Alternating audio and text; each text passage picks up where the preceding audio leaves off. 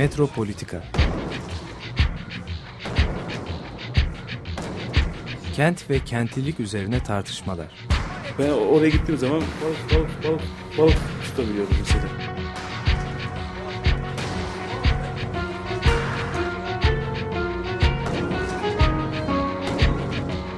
Hazırlayan ve sunanlar Aysim Türkmen ve Deniz Gündoğan İbrişim. Terk etmedi Perşembe Pazarı merkezini.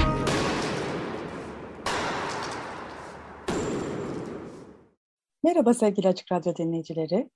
Kentin Sineması, Sinemanın Kenti programımıza hoş geldiniz. Bugün Bir Avuç Deniz ve Bir Memek filmlerinin yönetmeni sevgili Leyla Yılmaz ile birlikteyiz. Hoş geldin Leyla. Hoş bulduk.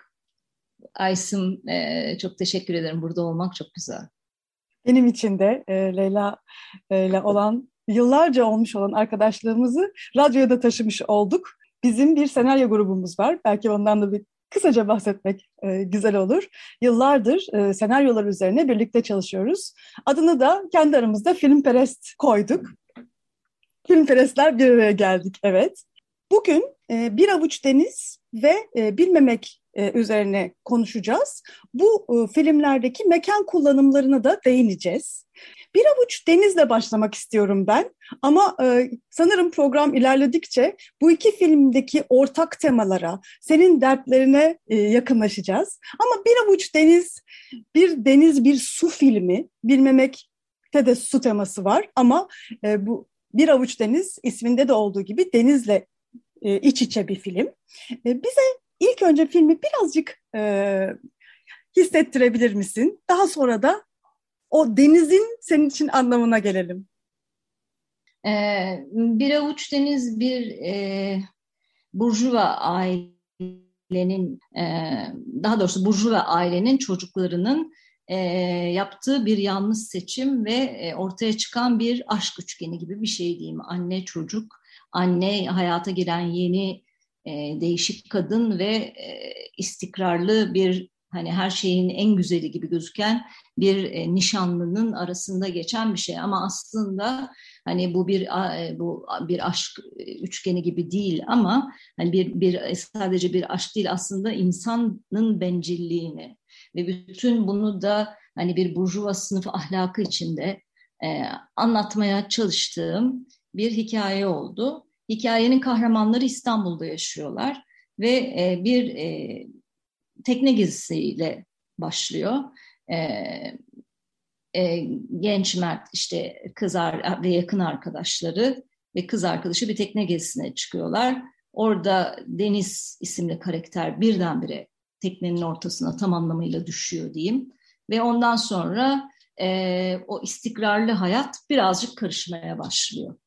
E, rotası çizilmiş Mert rotadan çıkıyor ve o rotadan çıkışın etkilerini görüyoruz filmin içinde.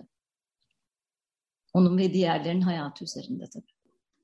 Neden denizi özellikle seçtin? E, bilmemekte de havuz var çünkü. Yani senin için e, suyun farklı bir anlamı olduğunu hissediyorum.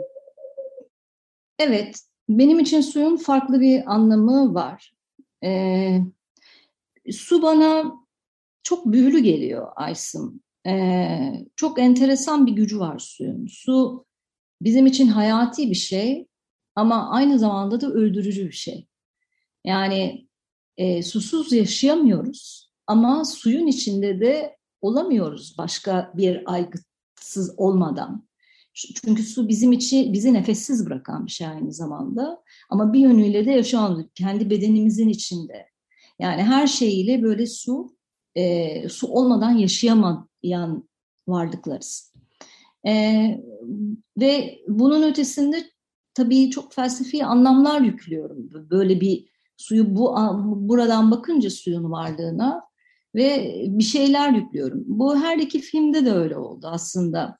E, hem bir avuç denizde e, hem denize verdiğim karakterlerden baş karakterlerden biri olan Deniz'in ismi ve hani mevzunun hep denizin üstünde geçmesi ya da denizin kenarında olması, hep denizin, e, insan denizin ve gerçek denizin bir arada olması ve e, bu denizi de ehlileştirmeye çalışan e, havuzcu insanlar diyeyim yani. Hep daha doğrusu limanlar ve açık denizlerle ilgili bir şeydi. E, bunlarla oynamayı seviyorum. Çünkü o suyun akışkan olması, verdiği yaşam gücü ama aynı zamanda bizim üzerimizde de hani bir o kadar da öldürücü etkiye sahip olması bende başka şeyleri düşündürüyor. İşte iki filmin iki filmde de bunu e, kullanmak çok hoşuma gitti. Ayrıca bunu kullanmayı seviyorum. Bir de ayrıca su e, sinemasal olarak da farklı bir e, filme resim olarak da çok e, büyük bir lezzet, çok büyük bir hani görsel zenginlik katan bir unsur. E, hem hikayelerimi bununla ilişkilendiriyorum hem de görsel olarak da suyu kullanmayı çok seviyorum. E, mesela Bilmemek filmindeki karakterim Umut'un artık içinde bulunduğu o sıkışmış o çıkmazda hep böyle suyun altında onun ne kadar sıkıştığını göstermeye çalıştım. Ve suyla ilgili o aslında o boğulma durumuyla ilgili göstermeye çalıştığım bu durumu suyun altında bir iki sahnem vardı, planım vardı. Ee, seviyorum kullanmayı. Bu, bu anlamda ilişki kurmak hoşuma gidiyor filmler ve su arasında. Boğaz Film aslında e, açık denizde başlıyor ve açık denizde bitiyor. Bir avuç deniz. Ancak e, evet. seçmiş olduğun mekanda da sürekli deniz manzarası var ve e, bazı sahnelerde de bu deniz manzarası karakterlerden e, bir tanesinin yaptığı resimlerde de oluyor. Yani hep e, bir şekilde neredeyse her karede yani tek tek böyle e, kareler alarak baktım. Neredeyse her karede deniz su gözüküyor. Ama gitgide o koskoca e, böyle apaçık deniz bile ehlileştiriliyor. Yani denizin ortasında tekneye düşmüş olan deniz yok ediliyor ve denizin kendisi o sonsuz gözüken şey de e, bir bakışla ehlileştiriliyor. Kendi derdini suyun üzerinden anlatmışsın. Su çok şey, çok anlamlar yükleyebileceğimiz bir şey. Yani o kadar o yapı e, çok anlamlar. Mesela e, verdiğin örnek çok hoşuma gitti. Dikkatini çeken yer çok hoşuma gitti.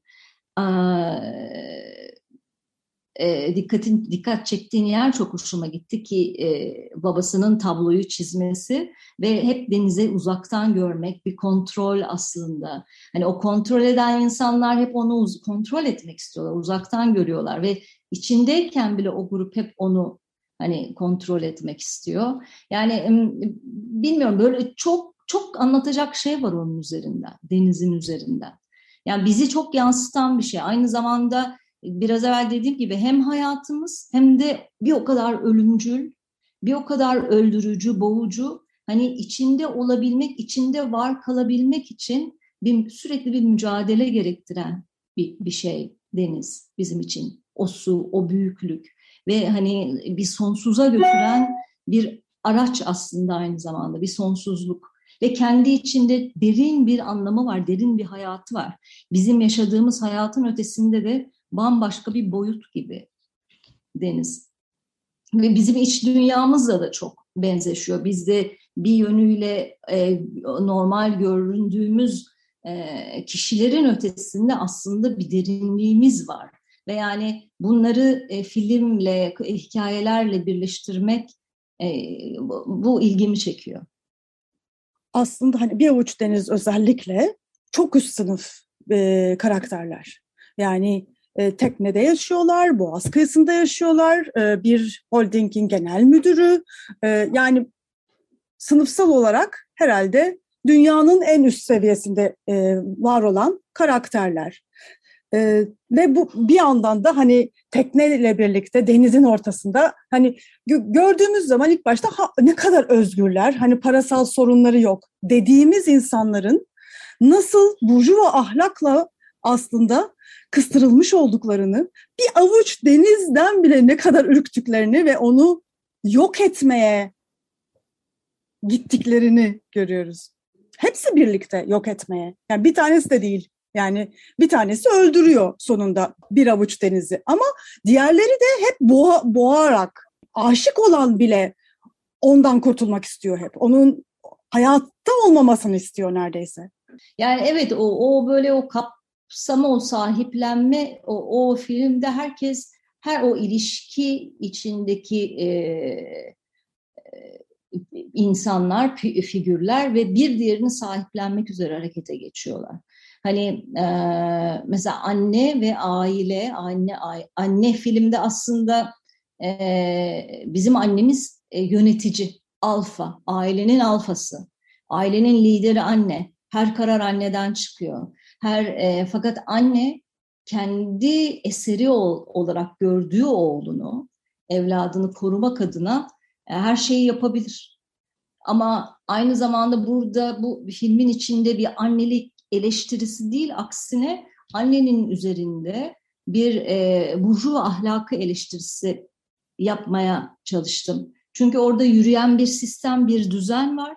O düzen, o sistem, o, o resim, o çizilen resim, uygun görülen şey e, asla bozulmaması lazım. Ve e, Bir Avuç Deniz filminde o e, bir sınıf çatışması yaratmak istemedim ben. Bana sorulan filmi izleyenlerin niçin bu film bir zengin hayatını an hayır bu film zengin hayatını anlatmıyor. Bir oda sıcaklığında tamamen o hayatın içinde nelerin döndüğünü ve onu o düzeni korumak adına kendi içlerinde bile ne kadar acımasız olduklarını göstermeye çalıştım. Belki bunu hani ne kadar yansıttım hani bilmiyorum. Umarım iyi bir şekilde yansıtabilmişimdir. Ama bütün mevzu aslında o sınıfın, o, o güzelliğin arkasındaki o incecik perde çekildiğindeki vahşeti gösterebilme, o acımasızlığı gösterebilme, o düzeni koruma, sistemi koruma adına e, o takındıkları e, soğukkanlı e, bir hani o katil olabilme gücünü göstermek istemiştim aslında filmi anlatırken, e, filmi yaparken. İki filmde de o çok net yani burjuva ahlaklı olan e, derdini çok net koyuyorsun. E, bir, bir avuç deniz bir de bir ilk film hani bunu hiç unutmamamız gerekiyor. İlk filmler hakikaten deneyimsizlikleri affedebileceğimiz filmlerdi ama e, çok deneyimli bir yönetmen elinden çıktığı hissediliyor e, bir avuç denizin. O yüzden de e, çok özel bir ilk film. Hmm, ben seyrettiğimde bir ilk film olduğunu inanamamıştım açıkçası. Çok teşekkür ederim. Senin burjuva ahlakla olan derdini de biraz daha anlatır mısın? Çünkü bilmemekte de bu çok net ortaya çıkıyor. Yaşadığımız dönemle de bunu ilişkilendiriyorsun. Derdin ne burjuva ya, ahlakla senin? Ya e, Aysım epey derdim var aslında. Ben e, 73 doğumlu bir insanım ve 80'li yıllarda büyüdüm. Ve e, 80'li yıllarda Türkiye'de işte o 80'li yıllar o Türkiye'nin o karanlık 90'larının böyle kurulduğu ve zaten çok büyük kıyımların yapıldığı 80 darbesiyle hani gözümüzü açtık diyebilirim. Hatırladığımız geçmişe dönüp baktığımızda kaç yaşını hatırlarsın ki o yaşlarda biz o darbeyle büyüdük ve o darbenin içinde gördük yaşadıkça on nelerin olup bittiğini hani o kendi çocuk gözlemimizde kendi tarihimize dönüp baktığımız zaman bütün bu e, acımasızlıkların o düzeni koruma, o sistemi koruma adına yapılan o e, çok acımasız, çok gerçekten hani geriye dönüp bakıldığında e, affedilemeyecek şeylerin e, aslında bir avuç insanın konforunu korumak olduğunu, aslında o bir avuç insanın e, o gün seslerini çıkarmayarak e, çocuklarını kendilerini korumak adına e, seslerini çıkarmayarak bugünleri hazırladıklarını düşünüyorum. Ve o nedenle e, onları kazımayı, o onların şu an sahip oldukları ayrıcalıklı hayatlarını, o o çok bilmiş, her şeyi bilen halleri, içselleştirdikleri o modernliği vesaire onun bedelini ödeyenleri ve bunun nasıl olduğunu ve bunun arkasında nasıl bir bencilliğin yattığını ve kendi gibileri bile mesela bir avuç denizde de onu göster. Kendi gibi, kendi sınıfından olanların bile eğer kurmak istedikleri resmi bozduklarında hiç gözünün yaşına bakmadan üzerine çizdiklerini e, e, bunları anlatmaya bunları bunlarla ilgili derdim var. Bu Türkiye'nin aslında geçtiğimiz son 20 yılında hani bir dönem böyle bir e, bazı olmadık şeylerden medet umduk. Yani o kadar şey değildi ki o medet umuldu yani Türkiye'de diyeyim.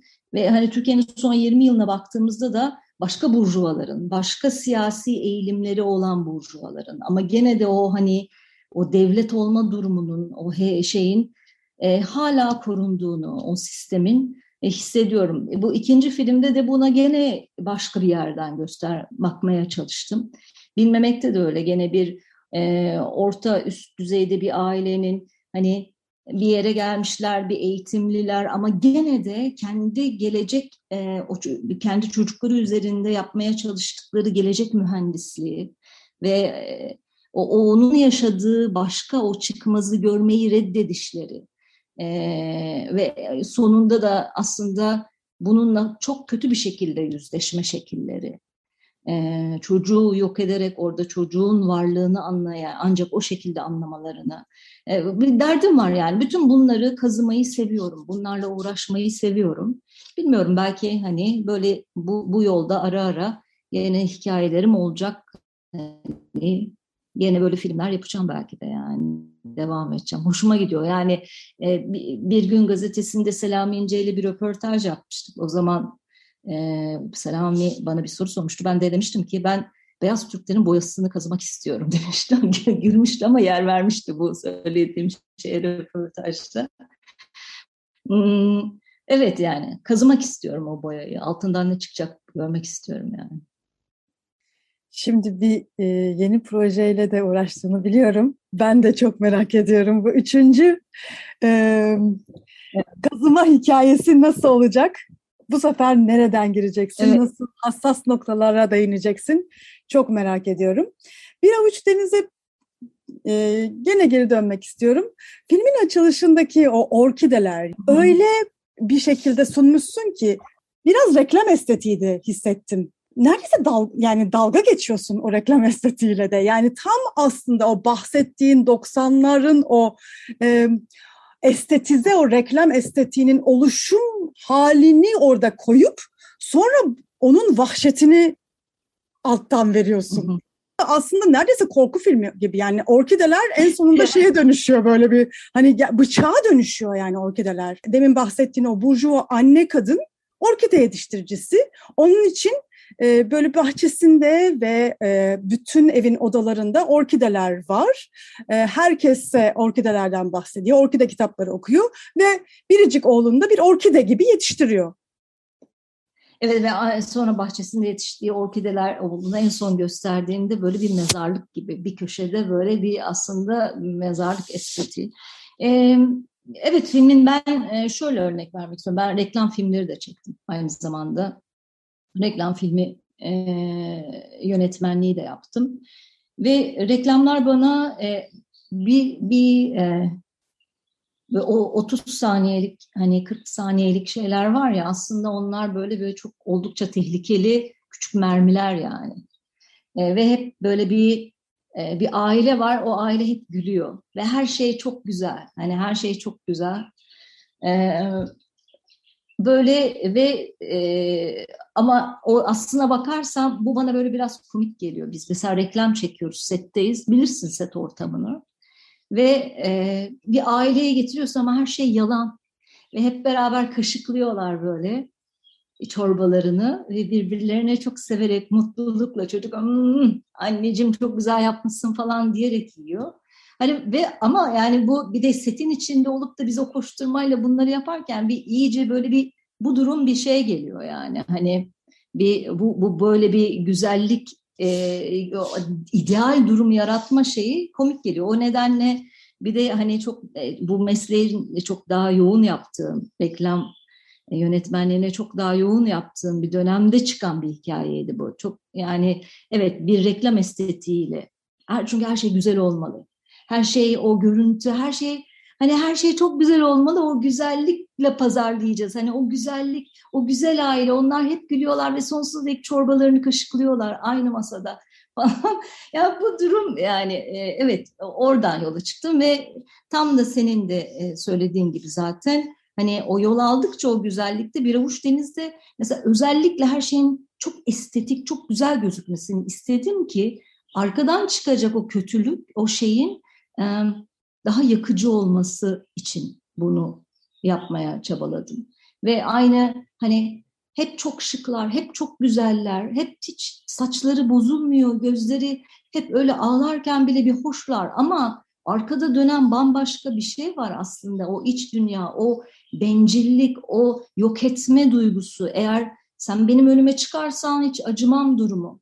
Hani bunlar ya da o, o, o onları göstermeye çalıştım ve özellikle de bunu bir sınıf sınıf çatışması içinde koymadım. Yani zengin e, zengin oğlan e, yoksul kızı hani bir otostop çekip çekerken hayatına sokmadı ya da aile kızı işte e, yoksul kız diye istemedi falan gibi o tip çatışmalardan kaçındım ki hikayeye hizmet edebilsin diye. Evet, gerçekten çok net e, hikayelerin. Yani o kadar e, sınırlarını güzel çiziyorsun ve o kadar e, böyle büyük bir sözü büyük değilmiş gibi anlatıyorsun. Yani o, o çok e, etkileyici geliyor bana. Yani böyle hani sanki gündelik hayatta herhangi bir şey bir anda böyle biraz bana Haneke hissini de verdi bir avuç deniz o anlamda. Yani böyle her şey çok pırıl pırıl öylesine hani bizim burjuva hayatlarımızda, üst sınıf hayatlarımızda akarken bir anda o vahşet e, ortaya çıkıveriyor. Ya Haneke mesela Haneke diyorsun. Haneke'yi çok seviyorum. Sinemasını çok seviyorum. Onun o mesafeli duruşu. Yani e, etkilendiğim e, böyle hani e, çok e, e, mentor gördüğüm bir yönetmen kendime. Onun filmleri ne hani çok ders gibi izledim hep. Yani her zaman tekrar tekrar. E, o, o, nedenle üzerimdeki hani işimi hani yaparken üzerimdeki etkisi şüphesiz yatsınamaz yani o, o nedenle. Ama hani bunu kendimce ortaya koymak, kendi elimden, kendi süzgecimden geçirmek de benim için hani olmazsa olmaz. Öyle olsun yani bir Haneke şey olmak istemem sadece. E, kendi yolumda evrilmek isterim. Yani bir Haneke gibi, Haneke'ye öykünen bir yönetmen olmak istemem. Leyla'yı çıkartmak isterim ortaya. Leyla çıkıyor Leyla'cığım. ee, özellikle iki filmlerde bu e, referanslar olmadan da hani yönetmen olmak da imkansız. Herkes bir yerlerden beslenerek ortaya çıkıyor. Ee, ben hatta Haneke derken acaba dedim hani biraz zorlayacak mıyım ama e, bilerek değil ama bilmeyerek tam doğru noktayı da hissetmişim. Ee, benim de en sevdiğim yönetmenlerden bir tanesi. Şu anda ben de aynı şekilde ders gibi çalışıyorum. Ee, özellikle saklı evet. filmini. Sen e, demin e, çok vurucu bir şey söyledin. E, Burjuva e, sınıfı ayrıcalıklarını ve e, yaşam şekillerini korumak için çok acımasız bir birey, bireycilikle, bireysellikle hareket ettiğini, çok bencil olduklarını söyledin. E, birkaç program önce Deniz Türker'in söylediği bir e, anekdot aklıma geldi. E, ben e, sanırım çok etkilendim bu anekdottan. O yüzden e, tekrar tekrar programlarda da söyledim ama bu dediğin şeyle o kadar uyuşuyor ki e, bir siteden çıkan e, JIP'teki bir e, anne, e, arabada da çocuğu varmış, siteden çıkmış, e, yola çıkmış ve arabasının camını temizlemeye bir e, çocuk yaklaşmış. Araba, sadece arabanın camını temizlemeye ışıklarda. Ve o kadar korkmuş ki anne çocuğu ezebileceğini ifade etmiş. Bunu bir röportajda anlatıyor. Yani e, tam dediğin gibi yani hani kendi küçük hayatlarımızı, o çok kıymetli bulduğumuz hayatlarımızı korumak için yapamayacağımız vahşet yok. Yani öldürmek de e, yani hani sadece camı silecek. Zaten jipin içindesin. E, tam e, senin bahsettiğin noktanın e, gündelik hayatta da ne kadar e, gündelik şekillerdeki vahşeti yarattığını bana hatırlattı. Evet yani sahip olduğumuz şeyler ve o sahip olduğumuz şeyleri koruma ve o sahiplik düzenini sürdürme adına yapamayacağımız şey yok. E, bu örnek çok e, verdiğin örnek çok yakıcı bir örnek. Evet yani hepimiz böyle buna tanık oluyoruz trafikte. Aman aman çocuk süngerle atlıyor cama ya da neyse elindeki şeyle. Camı bilmem ne yapacaksın. Hep bir şeyi koruyoruz. Gelme bilmem ne ama arabama zarar vereceksin. Ya da kapımı açacaksın, çantamı çalacaksın. Hep böyle bir korku, o korkuyla beslenen ama neyin korkusu? Sahip olduğumuz şeyleri kaçırma, birilerinin onlara dokunması, yani bırakın onlara sahip olması, onlara dokunması bile katlanılmaz yani.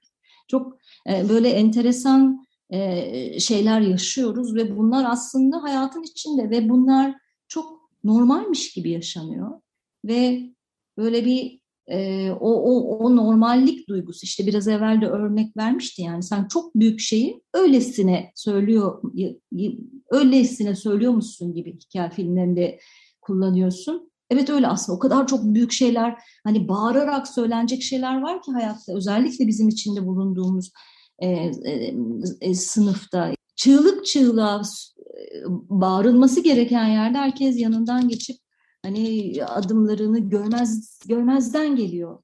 Görmeyi reddediyor bir şeyi. Yani bir başkasının başına geleni bile sessiz kalmayı tercih ediyor. Hiç yani tepkilerimiz bizden alınmış durumda sanki ve ama tek tepki göstereceğimiz şey mülklerimiz ya da mülkleştirdiklerimiz. Bize geriye kalan bu bu bu bu, bu, bu bunlarla işimiz var hepimizin yani. Bunları yazıp çizmek, film yapmak belki birazcık onları göstermeye yarayabilir. E, bu e, keyifli, harika sohbete çok kısa bir müzik arası e, veriyoruz. E, bir Avuç Deniz filminin müziklerinden e, bir parça seçti Leyla bize. Epilogu dinliyoruz. Evet, Bir Avuç Deniz filminden epilog parçasını dinledik. E, bir Avuç Deniz filminin ve Bilmemek filminin yönetmeni Leyla Yılmaz'la birlikte bu programı yapıyoruz. Kentin Sineması, Sinemanın Kenti programı Metropolitika'dasınız. Programın ilk bölümünde bir avuç denizden uzun uzadıya bahsettik. Birazcık bilmemeye girdik. Ee, bu bölümde de bize bilmemeyi bir anlatır mısın Leyla'cığım? Evet, e, bilmemek e, gene orta üst sınıf bir ailenin e, aslında bir ailenin başından geçen bir hikaye olarak başlıyor bu. Çünkü bütün filmin baş kahramanı bir aile aslında bu filmde. E, genç e, ailenin e, genç e, 17 yaşındaki e, stop oyuncusu oğulları e, takım arkadaşları tarafından e, bir eşcinsel olduğuna dair bir e, sorgulama altına alınır. Fakat e, oğlan e, bir cevap vermeyi reddeder ve bu cevabı vermeyi reddedişinin e, filmdeki etkilerini görüyoruz. Çocuğun üzerinde, takımın üzerinde ve ailenin üzerinde. Ve işte aynı gene bunda da e, diğer filmde de olduğu gibi bir gelecek mühendisliği, ailenin çocuğun geleceğiyle ilgili çocuğun gerçek ihtiyaçlarını görme işi, görmeyi reddedişi, e, takımdakilerin de o cevabı çocuğa yönelttikleri cevabı almadıklarında ne kadar acımasızlaştığı ve ortada o genç çocuğun o hani o e, tam o o bu, bu iki aradaki sıkışmışlığı ve buna rağmen güçlü bir şekilde e, ayakta durması ve bütün sormaları, soruları ve sorgulamaları reddetmesiyle ilgili bir film yapmaya çalışmıştım. Böyle bir hikayedir bilmemekte. Çok fazla spoiler vermedim. Olur da izlemeyen varsa izlesin filmi. Bu arada e, bahsedebiliriz de şu anda Mubi'de yayınlanıyor. Evet, Mubi'de yayınlanıyor Mubi'de izleyebilir e, dinleyicilerimiz de Bilmemek filmini Leyla Yılmaz'ın yönettiği. Bir avuç denizle bağlantılardan biraz gideceğim. E, o burada da gene bir anne karakteri e, aslında filmde sanki ikinci karaktermiş gibi gözükse de neredeyse baş karakter. Öyle değil mi? E, bu bu anne e, anneliği de aslında burada sen düşünüyorsun, tekrardan sorguluyorsun. Yani anne gibi kutsal bir figürü de aslında e, o kutsallığından e, çekip çıkartıp bir insana dönüştürüp oradan bakıyorsun. Annelikle ilgili de bir sorunsallaştırma seziniyorum. Annelik bir müessese gerçekten ve bu annelerin etkisi, e, hepimiz bir annenin çocuğuyuz. e, bir annenin eseriyiz her şeyden önce ve işte annenin çocuğuyla kurduğu şey e, tam anlamıyla o sahip olma duygusu hiç bitmiyor. Sonsuza dek ilerliyor. E, bir babayla çocuğun üzerindeki kurduğu ilişki gibi değil. E, aynı böyle Lacan'da da olduğu gibi baba ile çocuk arasındaki ilişki daha e, bireyin sosyal alandaki otoriteyle ilişkisini belirlerken anne başka türlü bir varoluş. Anne ile olan ilişki hiç kopmuyor. Eğer zaten o ilişki kopmadıkça da o içten içe o hassasiyet, o hastalıklı durum devam ediyor. Ben her iki filmde de şunu göstermeye çalışıyorum. Benim annelerim güçlü anneler. Yani her ne kadar ataerkil o düzen, babanın o yapısı anneyi bilmemek filminde ezmeye çalışsa da e, anne güçlü bir kadın, Selma güçlü bir kadın. E, kendini korumaya çalışan, oğul, çocuk, oğlunu korumaya, en sonunda da oğluyla ilgili büyük hamleleri hep yapan Selma. Hep e, hatadan dönen Selma ya da bir hata varsa ortada onun üstüne giden Selma. Selma şüphesiz mükemmel bir kadın değil. E, ama e, güçlü bir kadın. Hiçbirimiz mükemmel değiliz ama güçlü bir kadın. Evet yani anneleri yani oradaki o alfa annelere alfalık vermeyi ya da o alfalığı eli geçirişlerini, o annelik müessesini de e, kurcalamayı seviyorum.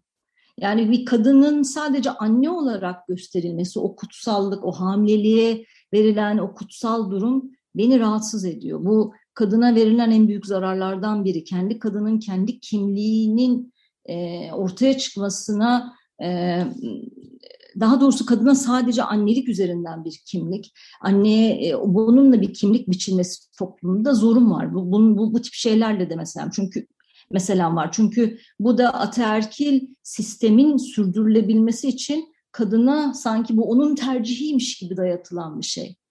Eğer anne olmazsan eyvah, eğer anne olursan da sen hani e, o eserini korumak zorundasın. Hani o eser senin istediğin gibi eğer o yoldan çıkarsa hemen onu da bir e, e, e, şey, o senin vazifen durumunun yaşatılmasından e, bu, ben de bir şeyler hani bununla ilgili şeyler yapmaya çalışıyorum, göstermeye çalışıyorum. Hikayelerin içinde yazıyorum, çiziyorum. Bilmemekte de bu var yani bir anne durumu.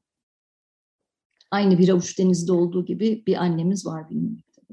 Mülkiyet e, mülkiyetin de temelinde e, olan hani o sahiplenme duygusunu annelik üzerinden hakikaten bize gösteriyorsun. Yani burjuva ahlaktaki o mülkiyetin yarattığı vahşeti, annelik duygusunun o aileyi, oğlumu, çocuğumu koruyacağım e, duygusuyla oluşturduğu vahşeti gösteriyorsun şunu söylemeye çalıştım. Aslında bilmemekte annenin öyle olmadığı zaman eleştirilmesiyle ilgili bir aralık bıraktım, kapı bıraktım. Mesela Selma'dan, e, evet Selma böyle çocuğunun e, e, kocası kadar olmasa bile Selma kendi hayatını yaşamaya çalıştığında ki onun içinde bilmemekte de Selma'nın hayatında bir takım bilinmezler görüyoruz. Biz bunu bilemiyoruz ne olduğunu filmi izlerken. Ama hemen toplumsal eleştiri okları Aa, bu iyi bir anne değil mi yoksa? İyi bir e, eş değil mi yoksa? İyi bir kadın değil mi yoksa? Soru işaretlerini, o bu konudaki o bilmemek durumlarını hani bize yaşattığı için e, Selma mesela orada aslında bunun tam tersini göstermeye çalışan bir figür olarak çıktı ortaya yani. Acaba Selma iyi bir anne değil mi? Yeterince iyi bir anne değil mi durumuyla? Çünkü Selma eserini yeterince korumuyor mu? Ve çünkü neticede hep bunlar da ama hani Selma güçlü bir kadın oldu neticede yani güçlü bir kadın. Hani zaafları olduğu gibi güçlü bir kadın. Yani bir Rana e, ilk filmdeki anne karakteri gibi sistem koruyucu e, ana kumanda merkezi değil. Dönüşen de bir karakter o anlamda değil mi? Rana'da evet. hiçbir dönüşüm olmuyor. Korumaya yani muhafaza ediyor kendisini de ve sistemi de ama Rana evet. dönüştürücü oluyor aslında ve bilmeme evet. halimizi koruyor o anlamda. Başka bir şey koruyor. Evet. Ee, bilmemek bir anlamda e, bana e, son dönemdeki kimlik politikalarıyla ilgili de e, enteresan bir tartışma e, açıyor.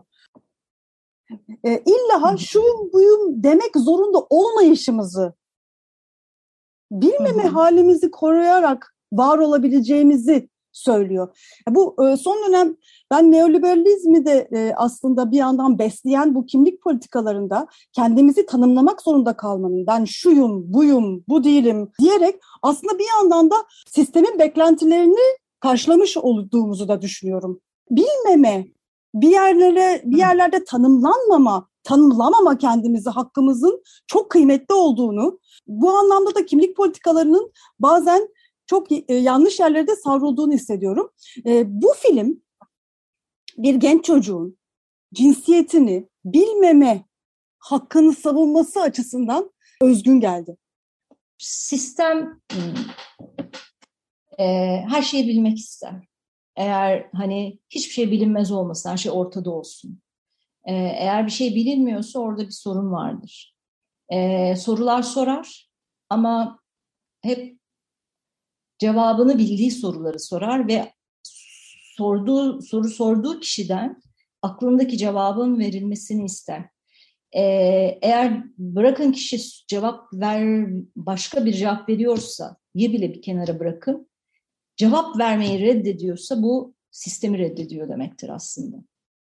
Bu bu e, yanıyla bilmemek tam bir sistem karşıtı duruş sergiliyor bilmemekteki özellikle karakter. Çünkü e, o bütün o bilmekler ve bilmemekler içinde dönüp dolaşıp toplumun çocuğun o ataerkil toplumu temsil eden takım arkadaşlarının ve çocuğun e, cinsel yönelimini öğrenmek üzere bir engizisyon mahkemesi kurması ve buradan bir akran zorbalığıyla beraber bir linç, bir e, bir linç yaratıp hani o soruyu alana kadar hani çocuk zorlaması zaten hani burada özellikle altına çizdi göstermek istediğim bir şeydi.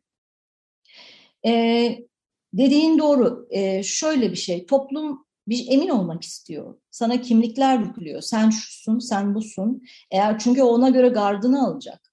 E, bilmediği bir durum söz konusu olduğu zaman orada zaten sistem karışmaya başlıyor. Ve bu durumda senin ortada kalma lüksün yok bir kişi olarak. Ben e, o kimliklerin yok dediğim e, şüphesiz var. Bizim karakterimiz onu korumaya çalışıyor. Or, orada e, bir takım etiketler var. O toplum senin etiketini koyacak. Top bu eşcinsel. Hop bu şu. Hop bu e, etnik olarak şurada. Bu dinli, bu dinsiz, bu dindar, bu hepimizin etiketlerini koyacaklar o. Barkodumuzu yazacaklar. Bunu görmek istiyorlar. Ve o, o kimlik politikasında da o eşcinsel e, kabul ediş aslında toplumu rahatlat, rahatlatacak bir şey. Hani ve ona bir şey yapacak. Çünkü onu o eşcinsel olarak değerlendirecek. Onu oraya koyacak. Orada bir varoluş olmasına izin verecek. Ve orada onu o toplumun çarkında orada o bildiği şekilde ezecek, çıkaracak. Eğer bütün kimliklerimizi bize yaftalanan, bize bize etiketleri ortaya çıkarttığımızı hepimiz çırılçıplak kaldığında zaten hepimiz aynıyız. Herkes aynı insanların bu aynılığı görmesinden korkuyorlar. O öte, ötekilik onları besliyor. O öteki olma durumu besliyor. Fakat biz öteki olurken biz bir ötekileri bile bir araya gelmememiz için burada onların böyle itinayla e, böyle ince ince oyaladıkları o kimlik politikaları işte o ötekileri bile birbirinden ayrıştırıyor. Değil, değil o beriklerle bir araya gelmek, ötekiler bile kendi aralarında mümkün olduğu kadar farklı kutuplarda olsunlar aman ha bir araya gelmesinler. Halbuki bütün mesele kıyafetleri çıkarabilmekti. Bizi üstümüze o etiketlerle hani e, şey yaptıkları şeyi çıkarıp çıplak olabilmek. Ve gene havuzda geçiyor. yani bir su mekanı.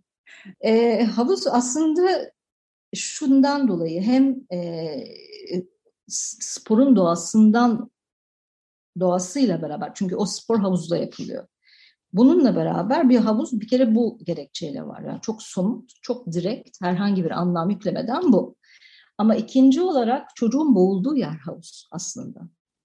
E, kontrollü su birikintisi, toplumun yarattığı su birikintisi havuz.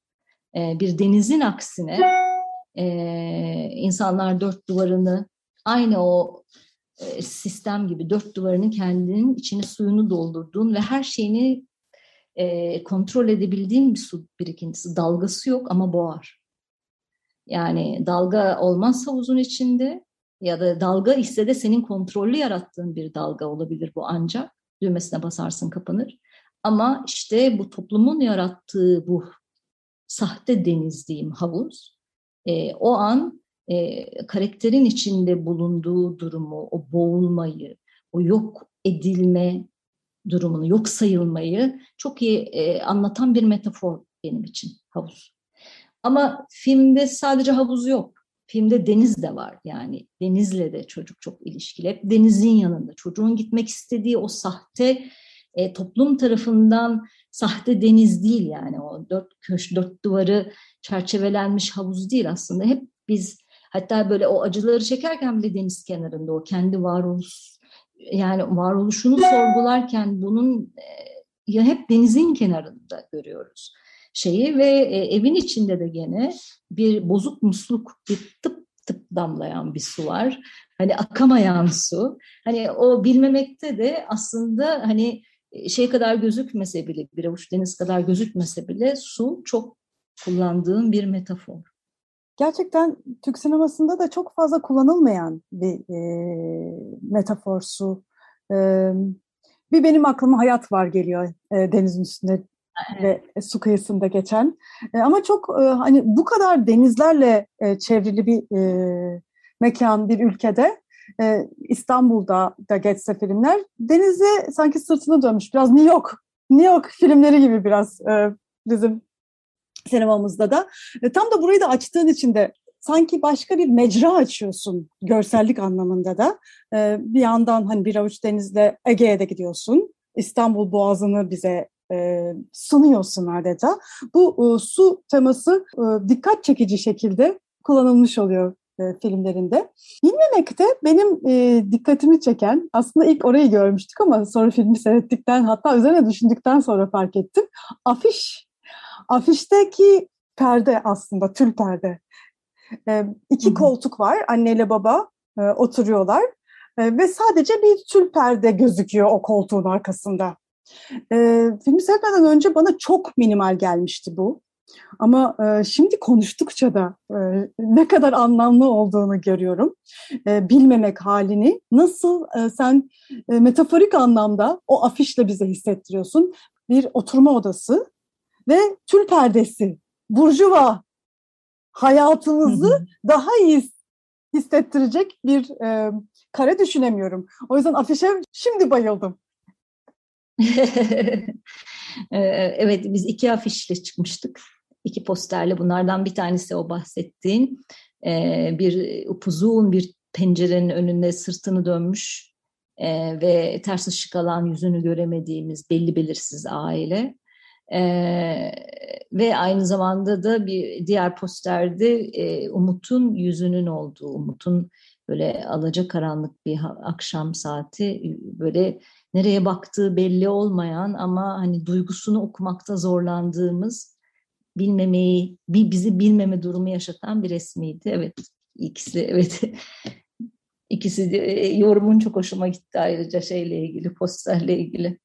Havuz var ama bir me- mekan olarak da evi de çok kullanıyorsun. O oturma odasını, o aslında basit döşenmiş yani şey gibi gibi, gibi değil. Bir avuç denizde mesela çok lüks, çok estetik şatafatlı her mekan. Ama bilmemek hiç öyle değil. Yani üst sınıf olduğunu hissediyoruz ama yani orta üst sınıf, e, en üst sınıf değil.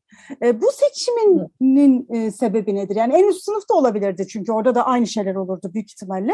Ama mekanlar ve bu e, e, minimalist estetik niye mekanda?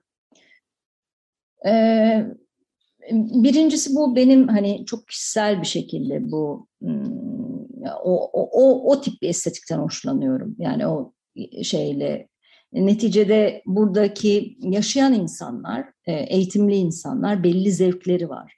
E, onunla, o anlamda o zevklerine e, bir takım paralar harcıyorlar ama o paranın limiti var. Yani aynı şeydeki gibi bir burjuva, hani üst sınıf bir burjuva ailesi değiller.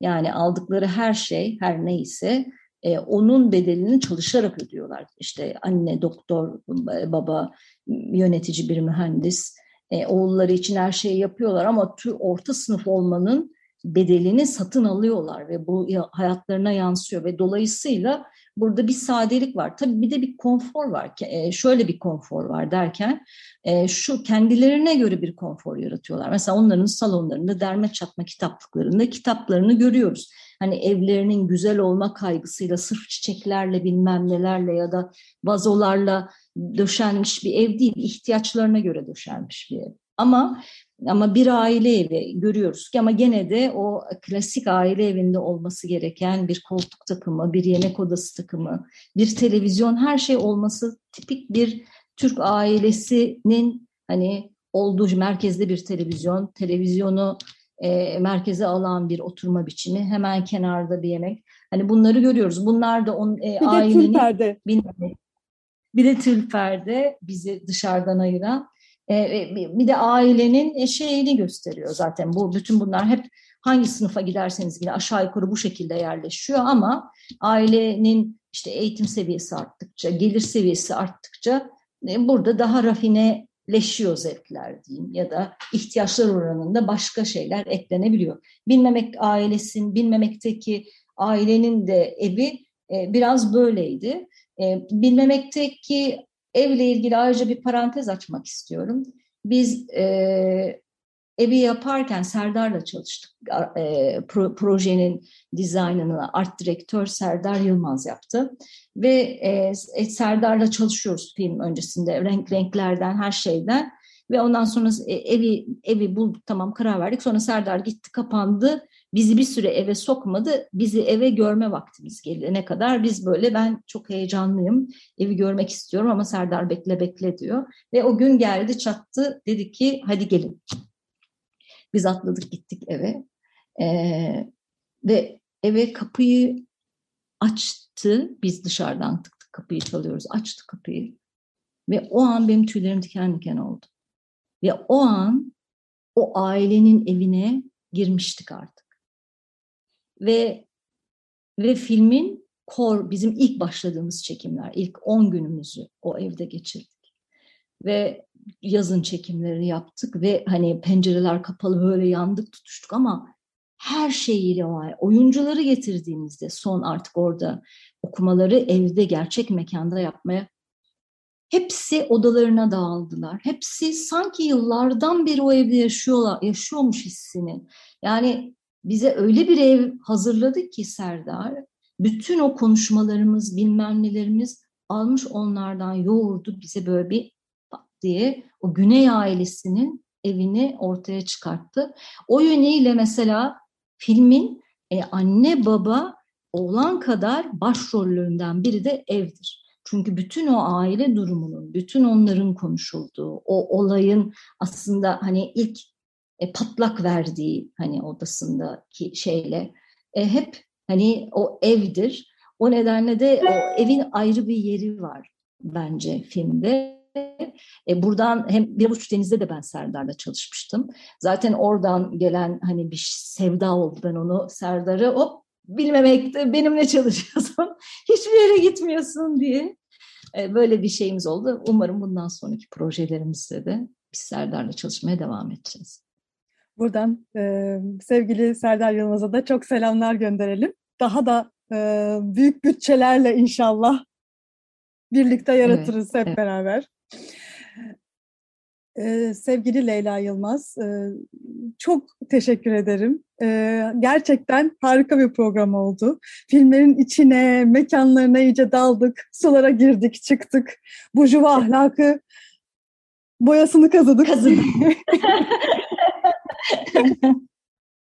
Evet, e, filmler e, Mubi'de ve Blue TV'de, Bir Avuç Deniz Blue TV'de e, bilmemekte Mubi'de izlemek mümkün.